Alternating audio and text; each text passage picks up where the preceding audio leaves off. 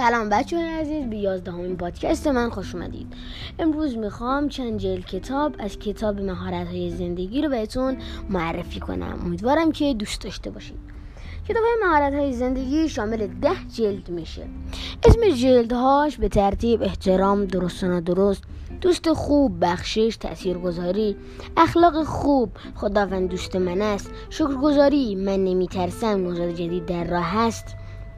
شامل اینها میشه این کتاب بسیار کتاب های خوبی و بسیار در زندگی ما تاثیر می‌ذارن. توصیه می‌کنم بهتون که این کتاب ها رو بخونید. امیدوارم که خوشتون بیاد. کتاب های بسیار جالبیان. مخصوصا کتاب های دوست خوب درست و نادرست احترام بخشش شکرگزاری.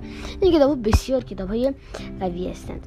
در اول هر کتاب در اول هر جردش صحبتی با والدین رو داره که باید بخونن والدین. و در پایان هر کتاب یا هر جلدش توضیحی درباره اون کتاب باز هم میده.